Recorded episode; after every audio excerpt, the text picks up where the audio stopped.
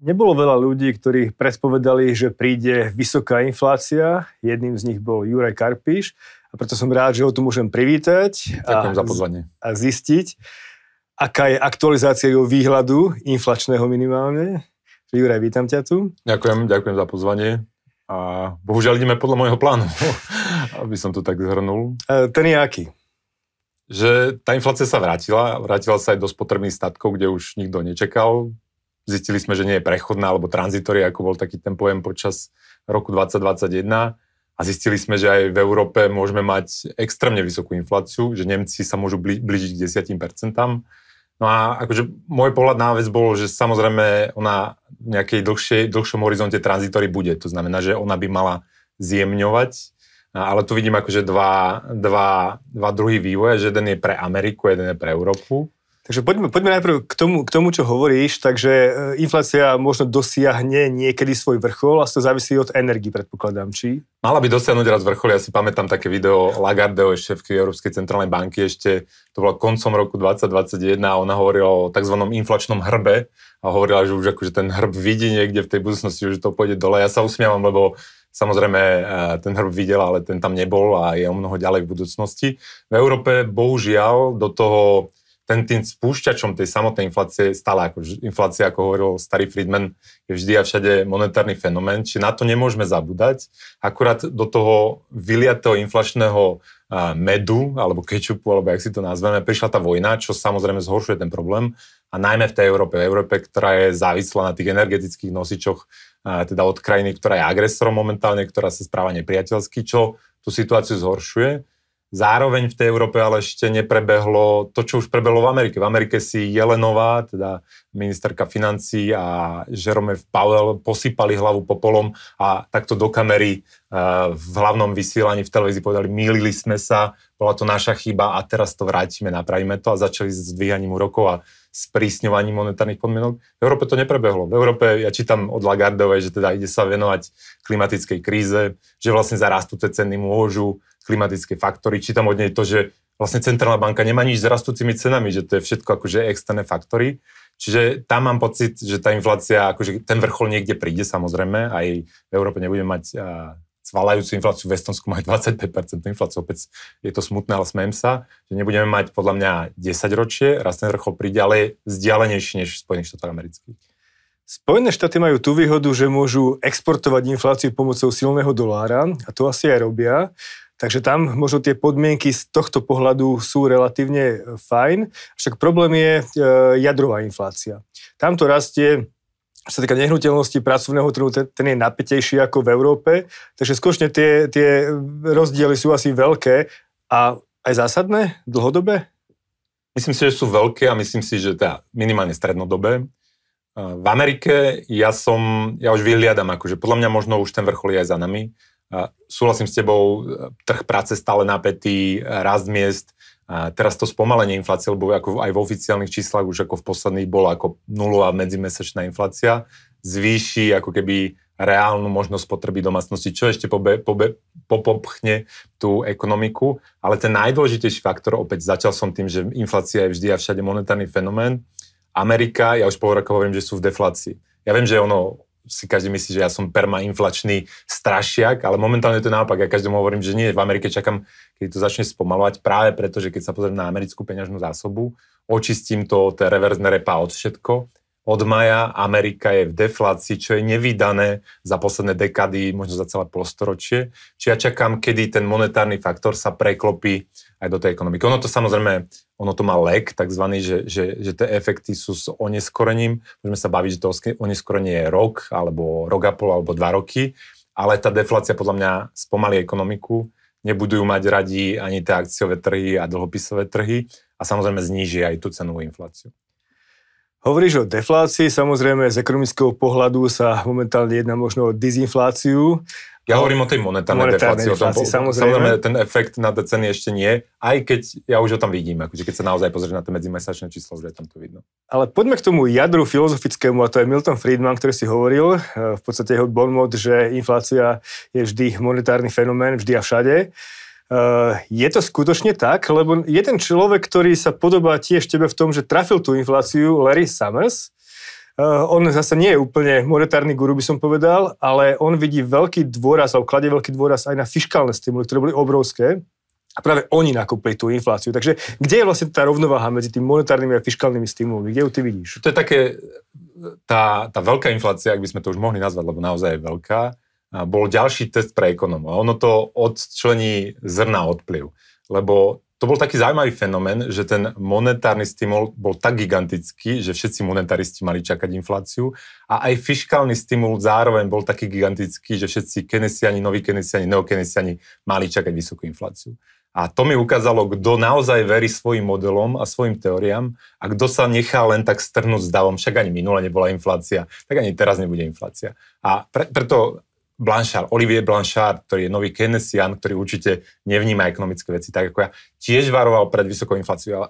To bol človek, a to je človek, ktorý hovorí, že by sme mali zvýšiť inflačné ciele na 4%, ale aj on varoval pred vysokou infláciou práve preto, že toto bol zaujímavý okamih, kedy tí ekonómovia v centrálnych bankách tú pandémiu omylom nazvali dopytovým šokom a zareagovali na to ako na dopytový šok, zasypali systém novými peniazmi a zároveň umožnili tým politikom veľký fiskálny stimul.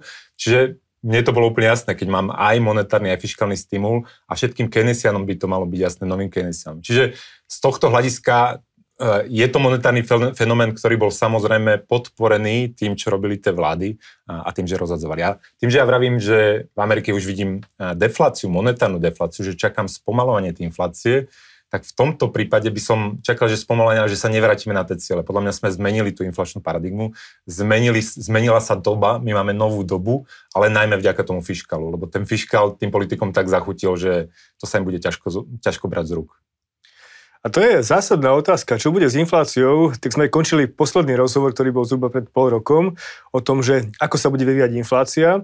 Že z toho, čo ty hovoríš, e, sa mi zdá, že by teda inflácia mohla byť vysoká, že 2, 2% e, inflácia dlhodobo, ako je cieľ centrálnych banky, asi v najbližších možno 5-10 rokov pomerne optimistický scenár. Je? Nie? Ja mám pocit, že napriek tomu, že príde to spomalenie, teda minimálne v Spojených štátoch amerických už vidím, že to spomalenie v tých cenách by malo dôjsť. V tej Európe to je stále otvorené. Ešte zajtra bude zasadanie Európskej centrálnej banky, že či vôbec zareagujú. V Európe sme takmer 10% pod infláciou základnou sádzbou. Či tam ešte to upratovanie, to sypanie popola neprebehlo. Ono to prebehne, čiže tam je to otvorené. Ale v tej Amerike naozaj si myslím, že teda bude spomalovať, ale mám pocit, že dostať to späť k tomu cieľu, k tým 2%, že to bude fúška na, na roky, minimálne na roky a teda neviem, že či to stihnú za tých 10 rokov, či sa to nevyrieši tým druhým spôsobom, že ten cieľ sa bude posúvať bližšie ako keby k tej realite, že Olivier Blanchard povie, že teda pre tú ekonomiku je to lepšie a poďme to posunúť. Tak niektoré centrálne banky už priznali svoju chybu a niektoré centrálne banky sa dostanú pod tlak, vlády budú chcieť riešiť ich mandát a pýtať sa, čo prešlo zle, čo bolo zle a čo sa dá opraviť. Čo si myslíš, zmení sa aj pohľad na centrálne bankovníctvo, že sa im teda dá nejaký možno nový cieľ alebo upraví sa ten existujúci? A hlavná výtka voči vôbec štátnemu sektoru je absencia spätnej väzby. To znamená, že tí ľudia v normálnom v súkromnom sektore to funguje tak, človek, čo spraví chybu, cíti to minimálne na peniazoch alebo teda na strate pozície. V tom verejnom sektore to tak nefunguje a môžeme sa rovno pozrieť na to, že Jerome Powell stále je na svojej stoličke, Lagardová je stále na svojej stoličke, napriek tomu, že rádovo sa netrafili do svojich cieľov. Čiže ja tam príliš neverím na nejakú schopnosť učiť sa, lebo tam chýba práve tá spodná zba, že ich to neboli finančne ani funkčne.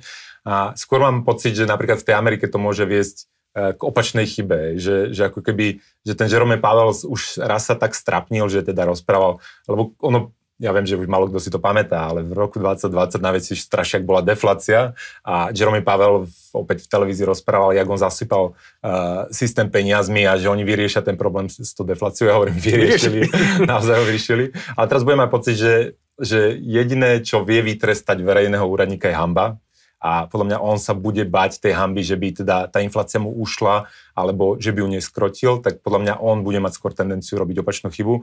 A to znamená, že sprísňovať tú monetárnu politiku, aj keď už možno až tak nebude treba. A naozaj ja to vidím v tých číslach, tá deflácia prišla, začala, keď on začal dvíhať tie úroky. To znamená, že tie trhy ho predbehli, že, lebo treba si uvedomiť, že to nie je len centrálna banka. Centrálna banka je všemocná, ona sa snaží nejak ako ten tanker finančného systému nejak tak natlačiť jedným smerom alebo druhým smerom. Ale ten samotný finančný systém vníma, vníma, čo sa deje v tej centrálnej banke, predpoveda, čo bude sa diať a on finančný systém sprísnil tie podmienky ešte predtým, než Jerome Pavel, Pavel začal. Čiže tá schopnosť učiť sa, ako na to príliš neverím, na to som príliš dlho a príliš dlho sledujem, sledujem ten vývoj, vidím, že tí ľudia ako keby sa neučia. Avšak vidím, že, že, že v tej Amerike podľa mňa ako je skôr tendencia k tomu, že možno urobiť tú druhú chybu, a že keby, keby sa tá ekonomická situácia prišlo spomalenie, a tie akciové trhy by skorigovali, že, že možno bude škrtiť dlhšie, než by bolo treba. Z pohľadu na peňažnú masu, ty odhaduješ teda, že nebudú ďalšie vysoké, teda ďalšie vlny inflácie, možno ako boli v 70 rokoch, kedy vždy bola tá vlna vyššia a vyššia, každá ďalšia, že to asi nie je ten Práve, že, práve že to, to mi príde akože relevantný scenár, lebo akože keď sa pozrieme do modernej histórie centrálnych bank, jediný ako taký pekný príklad toho, čo teraz prežívame, sú tie 70. roky, kde to bolo tiež spojené s nejakým ponukovým šokom, teda tiež akože tam mali problém s ropou vtedy. A, a tam akože vidíme, že tá inflácia, ja hovorím, že inflácia je zažraná, že, že ono sa ju podarí nejakým spôsobom stlmiť, ale potom príde niečo, recesia, padnú akciové trhy, čo ich tak vystraší, že oni ju ako keby opätovne začnú tlačiť a začnú pravdepodobne tlačiť ešte predtým, než akože sa to vráti úplne. Čiže ako môj scenár momentálne stredný, samozrejme neviem, nikto nevie, čo sa bude diať, ale momentálne vychádzam z toho, že teda bude to spomalovanie a zrýchlovanie tej inflácie, ale budeme nad tými 2%. A prečo je dôležité, že sme nad tými 2%? To je extrémne dôležité z hľadiska valuácie všetkých aktív investičných v súčasnosti. Lebo všetci teraz ešte stále počítajú s tým, že tá inflácia je tranzitory a my sa k tým 2% vrátime a vidno to práve na úrokoch na dlhodobých dlho, dlhopisoch. Keď sa do tých dlhopisov preklopí to nové očakávanie, nové, ja neviem, či mám pravdu, ale to moje očakávanie, tak tam výrazným spôsobom narastú roku, úroky a to je veľmi zlá správa pre všetky investičné aktíva ako akcie. Čím dlhšie aktívum, tým horšia správa. K tomu sa ešte dostaneme, ale by som ešte späť možno k inflácii tú poslednú vec. Takže očakávaš nejakú štruktúrálnu zmenu inflácie a čo budú tie faktory, ktoré by ju mohli vlastne spôsobiť? Kľúčovým faktorom je ten fiskál. Akože, že napriek tomu, že vždy a všade tá inflácia monetárny fenomén, tá, ten fiskál uh, niekedy donúti tú, monetár, tú monetárnu autoritu, tú centrálnu banku, robiť veci, ktoré by centrálna banka nechcela eh, robiť. To sa hovorí, že fiskálna dominancia. Že ak tie verejné financie sú v tak tragickom stave, že ten politik jednoducho potrebuje si vytlačiť tie peniaze na pokrytie tých výdavkov, potrebuje peniaze na splácenie na obsluhu toho dlhu, tak on donúti tú central, nezávislú centrálnu banku robiť to, čo potrebuje. A nezávislosť centrálnej banky je funkcia krízy. Akože čím je väčšia kríza, tým je centrálna banka eh, menej nezávislá, čo my vieme najlepšie v eurozóne, lebo momentálne naša centrálna banka financuje talianský dlh, lebo všetci vieme, že proste v Taliansku nemajú vládu a môže to dopadnúť zle, takže naša centrálna banka je pod to sa volá fiskálna dominancia, fiskálna dominanciu momentálne talianskej, talianskej vlády. A toto sa obávam, že nie je len európsky problém, ale keď sa pozriem na tie dlhové čísla, na deficitné čísla Spojených štátov amerických, tak podľa mňa aj oni budú mať problém s fiskálnou dominanciou. Preto predpokladám, že tá centrálna banka ústupí od tých svojich abstraktných, krásnych dvojpercentných cieľov a bude viac slúžiť tým politikom na to, aby ich financovala lebo keď si pozriem na CBO, uh, Congressional Budget Office, to je akože oficiálna inštitúcia, ktorá nerobí predikcie verejných financií, teda ona, ona len načer, vypočíta to, čo už je v tých zákonoch, tie výdavky všetkých, ktoré možno čakať, tak tam vidíme, že ten americký deficit do roku 2023 ďalej rastie, že, že začne rásť na 5, 6, 7 ten dlh rastie akože do nebies. A to mi hovorí, že podľa mňa sme sa zmenila tá inflačná paradigma a tá fiskálna dominancia nad tou monetárnou dominanciou bude viesť k vyššej inflácii. Ďalšie faktory sú ale ešte... Tak, čo, lebo to nie je to o dopite, to aj o ponuke. A ako, ako vidíš ponuku? Ďalší, ďalší, ďalší faktor je, že prečo sme mali obdobie nízkej inflácie tých posledných 30 až 40 rokov. Do veľkej časti to bolo vďaka importu produktivity, vďaka globalizácii. Že, že sú štúdie, ktoré vám ukážu, že offshoring, takzvané ako presúvanie tých priemyselných aktivít mimo tie vyspelé krajiny do, to, do tých emerging markets, do rozvíjajúcich sa ekonomik, radikálnym spôsobom znižuje akože ceny výrobcov a na konci dňa aj ceny spotrebných statkov. Preto mohli uh, centrálni bankári tlačiť videli rastúce ceny akcií, videli rastúce ceny nehnuteľnosti, ale stále to nevideli v tých rožkoch, v tom mlieku, v tých čínskych hračkách. A to bolo práve tým, že my sme ako keby profitovali z tej globalizácie rastu produktivity, vďaka tomu, že sa zapíja, zapájali stovky miliónov ľudí do, tý, do, do tej dielby práce. Ale to, to sa tiež podľa mňa momentálne mení a zásadným spôsobom. Teraz naopak nie, nie je nový hit, nie je offshoring, nový hit je onshoring. To znamená, že firmy sa stiahujú z Číny, radikálne sa stiahujú z Ruska samozrejme, lebo tam je to už úplne zrejme, ale nie je to len Rusko, sú to aj akože iné krajiny, čo ale zase bude mať opačný efekt, že to, čo nám doteraz tie ceny v obchodoch znižovalo, podľa mňa tento nový trend nám ich skôr bude mať tendenciu zvyšovať. Čiže Ceteris Paribus, aj keby všetko ostalo, tak centrálne banky by mali byť reštriktívnejšie, ako boli doteraz, na to, aby zachovali rovnaký rast cien. Tak a to je dôležitá myšlienka, že teda možno úrokové sazby budú vyššie, a tým pádom, ako si už naznačil predtým, bude to mať výrazný vplyv nie samozrejme iba na hypotekárne úvery, ale na množstvo ďalších aktív. Vieš o tom povedať viac? Ono, ja píšem taký newsletter z peniaze dobrý život a tam opakujem jeden graf a hovorím o tom grafe, že to je najdôležitejší investičný graf a to je práve, to sú úroky na 10-ročných amerických štátnych dlhopisoch a tam vidíš akože dlhodobý nejaký trend neustáleho poklesu a ono to naozaj vyzerá na tom, že my sme ten trend zlomili a teraz kľúčová otázka pre všetky tie aktíva je, že, že či to je len akože nejaký uh, nadskočenie mŕtvej mačky a vráti sa to späť do toho trendu a bude to pri nule a všetci sme šťastní, kto majú akcie, nehnuteľnosti, dlhé aktíva alebo začína nový trend a rastu tých úrokov. A keď začína naozaj nový trend rastu úrokov, to znamená, že všetky budúce príjmy my musíme diskontovať ako keby vyšším úrokom. To znamená, všetky budúce príjmy sú v reálnom vyjadrení nižšie, to znamená, dnešné ceny aktív by mali byť všetky nižšie. Teda ak mám pravdu, ak naozaj môžeme čakať, že teda tie úroky, úroky budú rásť, to znamená, že akcie sú stále drahé, to znamená, dlhopisy sú, drahé, to znamená, nehnuteľnosti sú drahé. Čo samozrejme nepoteší ľudí, ktorí, si, ktorí sporia a investujú, ale potom treba počítať aj s touto možnosťou, že naozaj ten trend sa zmení a, že niekedy bude naozaj výhodnejšie držať peniaze na terminovanom účte ako, ako na akciovom trhu. No k tomu sme ešte ďaleko. Avšak e, sú ľudia napríklad ako Jeremy Grantham, ktorý hovorí o tom, že stále máme super bublinu a zďaleka nie jediný, potom je tam ďalší, ten Permabe, ja neviem, e, e Rubiny, ktorý tiež hovorí o tom, že, že akcie majú ešte 50% potenciál poklesu. E, takže akcie ešte podľa teba sú zaujímavou investíciou už teraz po tom prepade, alebo ešte je priestor ďalších pokles? Tam sa to nedá tak jednoznačne povedať, ako sa to dalo pred pol rokom. Že ja som v júni 2021 v tom mojom newsletteri keď tu ešte všetci popierali infláciu, napísal, že čo robiť s peniazmi vo vysokej inflácii. A tam som hovoril, že teda najmä rastové akcie to schytajú. A to sa už stalo v podstate, že keď sa pozrieš na ARK Capital, Katy Wood, ako tá sa vrátila hlboko pod Berkshire Hathaway, Warrena Buffetta, z ktorého si každý robil srandu, že má ísť do starého železa. Keď si pozrieš na, na všetky tie akože populárne spoločnosti, to bolo korekcia 70-80%. Čiže tam akože veľa bolestí už akože prebehlo v Nasdaqu a v tých ako populárnych tituloch, v tých growth uh, tituloch ale stále, keď sa pozriem na tie valuácie, stále mi príde, keď si ich porovnám, akože keď si pozrieš price sales ratio, price earnings ratio, tak stále je to podľa mňa postavené na ešte optimizme, na tom, že, že ten problém s tou infláciou sa vyriešil, bez toho, že by sme sa dlhodobo dostali na nejaký základný úrok, ja neviem, 4-5%. Že keď bude v Amerike a, dlhšiu dobu úrok základný 4-5%, čo podľa mňa je taký stredný scenár, tak tie akcie sú stále relatívne drahé. Ale v takomto prostredí, keď akože máš infláciu do 10%, a, tak niekedy ako keby aj keď sa pozrieme na obdobie veľkej inflácie, tie akcie nominálne nerastli, stagnovali, reálne strácali, ale opäť si sa spýtal, že a do čo iného mám dať peniaze. Čiže nie je to tak, že fuj, fuj akcie, mňam, mňam akcie, ale podľa mňa akcie budú o mnoho akože sofistikovanejšia hra v tej nasledujúcom období. Doteraz ako pred tou pandémiou, alebo počas tej pandémie dokonca, počas tej manickej fázy, ja už som si pripadal, že odpoveď na každý životný problém je S&P 500 ETF, hej, že to už bolo ako, že to už bolo zaklínadlo, že všetky problémy v osobných financiách sa riešia ETF S&P 500. Podľa mňa tá doba akože chvíľku nebude taká jednoduchá.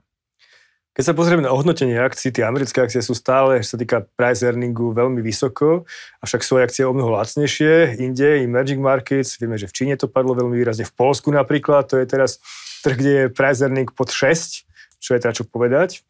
Uh, neoplatí sa potom možno viac ísť do takých nejakých hodnotových akcií po svete? Ono, má to svoje dôvody, prečo v Polsku sú také nízke valuácie, lebo na východnom, východnej hranici Polska sú minimálne dve nepriateľské štáty, z toho jeden má kopu nukleárnych hlavíc a nedáva príliš priateľské vyjadrenia voči polskej vláde a polskému obyvateľstvu. Tá Európa je naozaj veľmi riziková a my všetci s nápetím tu v Európe čakáme teda, ako prežijeme túto zimu a, a čo všetko sa stane. Čiže je tam výnos, ale ja tam vidím aj to riziko, čiže ten ten výnos nie je zadarmo a možno to dopadne dobre. Ja dúfam, že to dopadne dobre a zarobíme na tom, keď kúpime tie vlastné polské akcie. Ale určite by som odporúčal minimálne nejakú formu aj geografickej diverzifikácie. To znamená, že nedávať to všetko do, do amerických vajíčiek, ale rozdeliť trošku aj inde. Ale stále mi ten americký košik príde akože jeden z tých najlakavejších. Čiže to, že v Amerike sú vyššie valuácie, ako podľa mňa má celkom relevantné dôvody a, a, a je tam teda viac tej stability. No, ja som teraz publikujem také grafy na tých mojich sociálnych sieťach a teraz som dával, že aká je pravdepodobnosť toho, že po 30 rokoch držania, keď si kúpite nejaký akciový trh nejakej krajiny, že prerobíte v reáli v totálnom výnose, to znamená aj so započítanými dividendami. No a keď si zoberieme údaje od roku 1841 do 2019 to za celý vyspelý svet, tak pravdepodobnosť, že po 30 rokoch prerobíte v reáli celkový výnos je prekvapivých 12%, to je stále relatívne vysokých. Ale keď dáme preč tie všetky ako ostatné neamerické krajiny, necháme si Ameriku, tak je to zrazu 1,3%.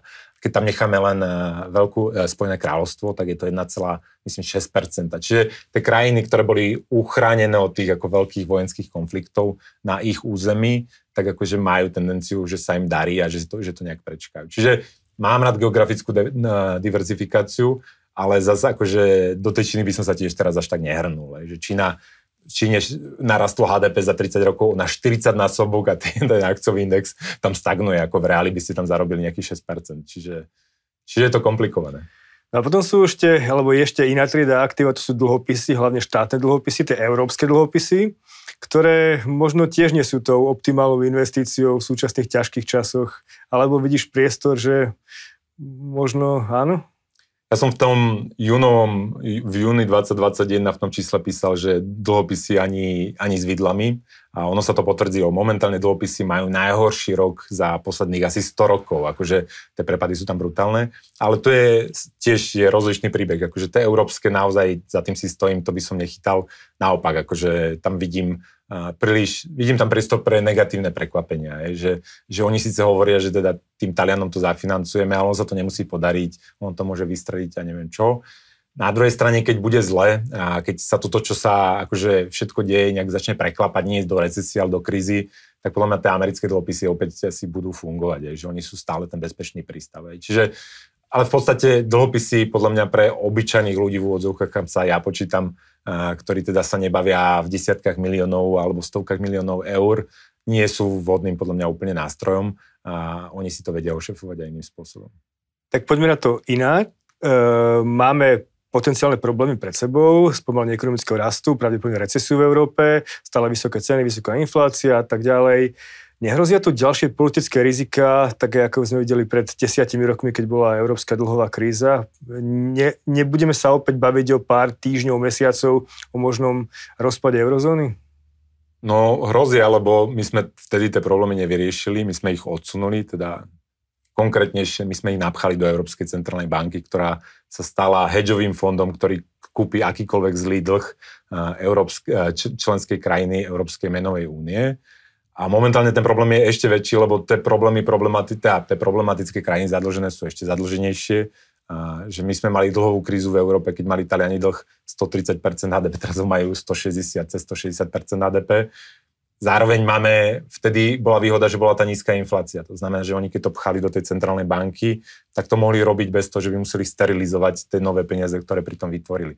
Dnes to už tak nie je, že dnes akože pri 10-percentnej inflácii v Nemecku nemôžeme len tak nakupovať talianské dlhopisy za novo vytvorené peniaze, musíme na druhej strane predávať nemecké dlhopisy. To sa momentálne deje, že aby ten efekt monetárny bol nulový, tak oni predávajú dlhopisy Holandska predávajú dlhopisy Nemecka a na druhej strane kupujú španielské a talianské dlhopisy.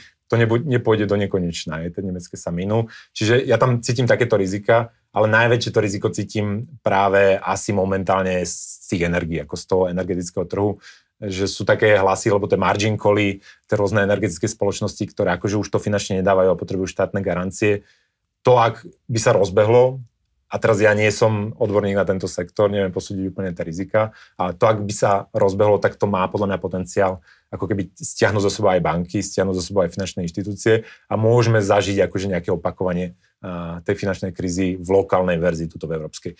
Tuto je to ale odčlenené od tej Ameriky, že tá Amerika, ono to znie zlé, ale Amerika na tej vojne skôr zarába, než prerába, lebo Amerika môže exportovať uh, plyn, Amerika exportuje kopu komodít, čiže pomáha tej Európe, čo, za čo sme vďační, ale Ameriku to skôr akože ekonomicky podporuje, než by ju to až tak trápilo. Na druhej strane ešte treba pozrieť, že v Amerike momentálne budú e, midterm elections, teda tie voľby, politici tam rozdávajú darčeky, politici, politici odpúšťajú uh, dlh študentský a podobne, čo sú obrovské stimuly. Čiže ja aj v Amerike čakám recesiu, ale asi, asi to tam bude trvať dlhšie, dlhšie než v tej Európe.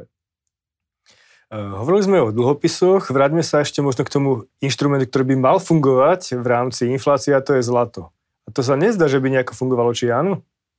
Ono funguje, ale nie podľa očakávaní Eh, toho, čo si ľudia, ľudia do toho naprojikujú, že zlato, ako som napísal v knižke, ako na zlato, eh, prakticky sprievodca sporením v zlate, má dve funkcie. Jedna je naozaj ten inflačný hedge, akože teda nejaká poistka proti inflácii, ale túto funkciu má na strašne dlhých ako škálach, že tam sa musíme baviť o dekádach, nie o dvoch, troch rokoch, lebo na tých kratších horizontoch tej funkcii zlata dominuje poistka. Že to je tá poistka oči zlým scenárom, ekonomickým, politickým, neviem čo. A to zlato funguje, akože keď uh, Putin sa rozhodol napadnúť Ukrajinu, tak v Rakúsku, v rakúskej miestnosti sa stali rady. Aj. Čiže opäť tá cena vyšla na 2000 dolárov. Momentálne to zlato je dole a ešte relatívne málo dole vzhľadom na to, že narastli úroky a keď ti rastú roky, ti rastú akože alternatívne náklady držania zlata. Lebo v prípade nulových úrokov ja nemám žiadne náklady z toho, že držím nejakú tehličku 50 tisíc eurovú. Keď mám úroky na americkom dlhopise 3,3%,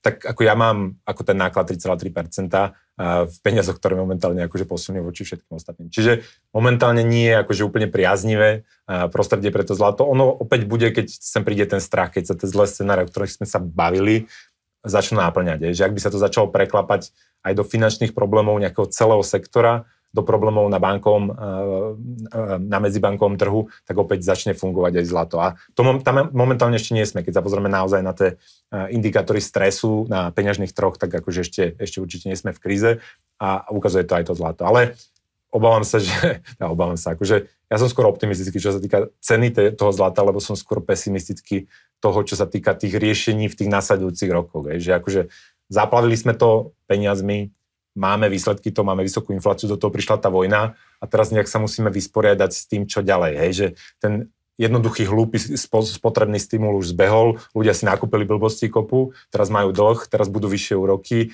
musia platiť na energiách trojnásobok, tak teraz to začne byť zaujímavé, teda, že teraz odchádza, teda je, je ten odliv, hej, a vtedy sa ukazuje teda, že čo prežije a čo neprežije.